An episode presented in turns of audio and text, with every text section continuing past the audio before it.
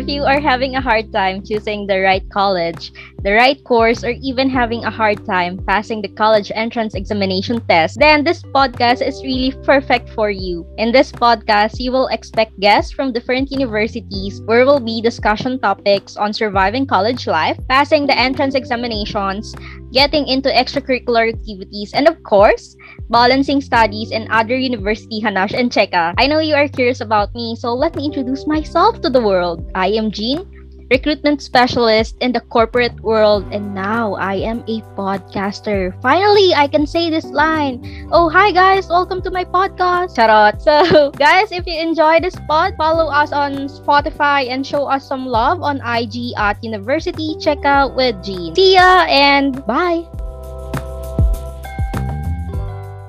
In the last two episodes, my friends and I discussed tricks on how to pass the college entrance test, academic and extracurricular activities, and the hearsay about their respective course. And in conclusion, not all engineering students are womanizers or layman's term, babaero, and psychology students don't read minds in just one click away. So today in this episode, my first ever solo without a guest, I am going to talk about the top 10 red flags of dating. Welcome back to my podcast channel, guys. Again, I am Jean. Actually, I'm doing this recording at 1:16 a.m. on December 30, 2021. So, advance Happy New Year. Why I decided to tackle this one, I guess everyone naman has experienced red flags in dating. Kaya ngayon, i-enumerate ko yung top 10 ko.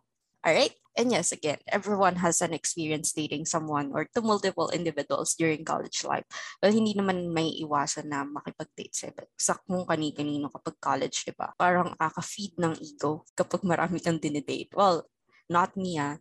Kasi nung college, wala naman akong pinate. Rate conscious here. And we don't deny it. It makes our life interesting. Isn't it? Hmm. But of course, when we say the word dating, first come to our minds is the term red flag. So how do I define red flag? Nag-search ako sa Google. So yung Google muna. Yung definition ng Google muna. According to dating psychologists, Madeline Mason, I don't know how to pronounce her surname. A red flag can be defined as something your partner does that indicate a lack of respect, integrity, or interest towards the relationship. So yon. And it is something to be observed during the dating stage. So let's dive in. Here are my top 10 red flags. First, when that individual doesn't add you on any social media platforms like Facebook and Instagram. For me, very important kasi na-add ka sa Facebook and i-follow sa Instagram. Kasi pag hindi, parang may tinatago siya pag ang communication nyo lang through Viber or Telegram, lalo na pag Telegram. Kasi may connotation ang mga tao na kapag nag-uusap kayo sa Telegram, either kabit ka lang or pang good time. So, ayun, pag hindi kayo friends or hindi kayo pin-follow sa IG, tanungin mo na kung bakit. Number two, when you have different political views. It is very important that you guys have the same political views or you guys are on the same page. Kasi parang ang hirap makipag-date sa kunyari ikaw, supporter ka ni Lenny, tapos siya supporter ni Marcos. Di ba parang hirap ng ganong sitwasyon? Parang everyday magka-clash kayo. Nevertheless, marunong kayong mag-compromise. But still, hindi pa rin for me. It's a big no. Just to share this story, I had a five years boyfriend. Yes, tapos solid TDS talaga siya hardcore. Ang hirap niyang i-crack. So, ayun, last 2019 elections, hindi kami nag-usap because of this issue. Magkaiba kami ng political. Parang hindi ako sang-ayon sa mga sinasabi niya. And same with him, hindi siya agree. Ganun yan. So, ayoko nang ikwento pa ako anong nangyari. But there you go. As much as possible, look for someone na pareho mo ng pananaw pareho mo ng vision, mission, and values in life. So number three, when the individual you're dating doesn't know how to say sorry, or apologize to his or her wrongdoing that get you offended. I guess this one is very important as well. Dapat ina-acknowledge nyo yung mga nakaka-offend sa isa't isa. Pero kapag hindi siya marunong mag-sorry, like pinapabayaan ka lang niyang mag-overthink every night or alam mo yun, for example, may nagawa siyang mali sa'yo tapos hindi siya nag-sorry tapos sinabi mo, nakaka-offend yan Tapos hindi siya nag-reply. Tapos mag-chat siya kinaumagahan na parang wala lang nangyari. It's a major red flag. Paano na lang kapag naging kayo? So, ganun na lang ang flow ng relationship nyo. Hahayaan ka na lang na mag-overthink. So, ang pangit naman nun. Okay, number four. When he denies that he doesn't have Telegram account, pero meron naman talaga. Oh my God. Ngayong pandemic na uso ang dating site. And yes, I created one. I met someone on Bumble. Nag-date kami. Tapos, I guess siguro attract ako sa kanya ng bongga. And then, lagi kong tinatanong sa kanya if may ano ba siya, if may telegram. Lagi niya sinasabi, wala. Eh, nasa contact ko siya. So basically, kapag nasa contact kita, tapos pumasok ka ng telegram, automatic magno-notify sa akin. So there, sabi niya wala daw. Pero alam ko meron. So pag ganun kasi, parang for me, it's a cheating already. Kasi nagsisinungaling na siya sa'yo eh, hindi siya honest. But one of my pet thieves is yung pagiging sinungaling ng bongga. Yung huling-huli muna sa caught in action pero nagde-deny pa rin. So guys, watch out. Kung may partner kayo, kung may boyfriend kayo, ask them if, if may telegram sila. Kung saan ba nila yung ginagamit. Kasi ako, ginagamit ko ang telegram for business and for sending pictures. I don't have an iPhone yet. Kaya yung mga friends ko na naka-iPhone, doon nila sinsend yung picture ko for high quality image. Alright? Number five, pag hindi ka niya pinapakilala sa mga friends niya, it's self-explanatory. Bakit kanya hindi pinapakilala sa mga friends niya? Lalo matagal na kayo nag-date tapos wala kang kilala sa circle of friends niya, wala kang kilala sa fam niya. So parang mapapaisip ka rin. Number six, kapag ite-text ka lang niya kapag convenient sa oras niya. Guys, this is oh my God, parang napaka ano naman nito, super duper major red flag. Mararamdaman mo yan kapag ite-text ka lang niya kapag convenient sa kanya, tapos kapag gusto mo siyang makita, hindi mo siya makita kasi lagi niya sasabi busy siya or whatsoever. Ang dami niyang rason. So, ayun. Kung ganyan yung mga jowa niya, hiwalayan niya. De, joke lang. Number seven. Kapag ang tagal niyo nang nagde-date but still, wala pa rin label. I guess, kapag gusto mo ang tao, hindi naman kayo magtatagal sa pagde-date. So, for example, five months na onwards.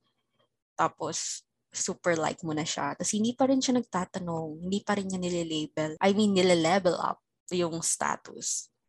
Please watch out for it. Kasi baka ang hanap niya lang naman is for fun, wala, hindi siya ready mag-commit. So better ask sa umpisa pa lang kung ano yung gusto nyong mangyari sa pagde-date nyo. Kung date lang ba, kung may plans ba siya na jowain ka, something like that. It's very important. And number eight, kapag disrespectful siya sa mga waiters in restaurants and to customer service representatives. Oh my God. Kapag ganyan, kapag sinusungitan yung mga waiter out of no reason. Kapag super nagagalait yung tao sa CSR, I understand na minsan may mga sitwasyon na nakakagalit talaga. Pero kapag sobra, kapag minumura niya na, it's a major red flag. May anger issue kailangan niya ng anger management. Or I guess nanonood siya ng Hell's Kitchen. Idol niya si Gordon Ramsay. Charot. Number nine, kapag di siya registered voter, oh my God, it's very important to be part of this coming 2022 election kasi nakasalalay dito, of course, ang ating future. May mga ibang tao na nawawala na ng pag-asa sa Pilipinas kasi nga ngayong pandemya, ang daming nangyaring corruption, yung super duper obvious na, cor- na corruption super duper obvious na kagaguhan but still they are still in the position. So ayun kailangan natin mag-elect ng leaders. And kung ang dinidate mo hindi registered voter. Wala siyang pake sa Pilipinas or whatsoever. Parang napaka major red flag naman yan. Parang wala kang care. Kasi 'di ba ewan basta major red flag sa akin kapag di registered voter. Considering na in-extend in-extend ng COMELEC ang voters registration. Hmm hi And the last one, kapag nagpaparamdam lang siya, every holiday season. May mga ganyang case. I don't know why, pero siguro kapag gusto mo siyang makausap, tapos hindi siya nagte-text, nagva-viber, nagte-telegram at all, tapos paparamdam lang siya ng, uy, Merry Christmas. So, nasaan ka ng mga nakaraang araw? Parang on your back, on your end. Ganun yung may isip mo. I'm not saying na everyday dapat kanyang i-text. Pero 'di ba, parang hello, konting update naman diyan anong nangyayari sa buhay mo. Hindi mo paparamdam ka lang every Christmas. Tapos after Christmas, wala na naman. Ano ka? Kabuti. So, ayun yung top 10 red flags ko, guys. Ito yung based on my experience. Supposed to be, dapat may kasama akong itackle to. Kaso, mahina yung internet connection kanina. So, ako na lang ngayon ang nagde-discuss. Actually, it's not a fully discussion since parang binigyan ko lang ng quick snap yung mga red flags. Hindi ko masyadong explain kasi self-explanatory naman. But don't worry, on the next episode, we will fully tackle this red flags and aside from red flags, of course, ayaw namin kayong pag-overthinking. So, itatakal din namin ang green flag sa dating. So thank you so much guys for tuning in. I hope everyone has a handa, whether it's a simple or a grande. Please enjoy your holiday seasons and Happy New Year. Thank you for supporting me and see you on the next episode. Bye!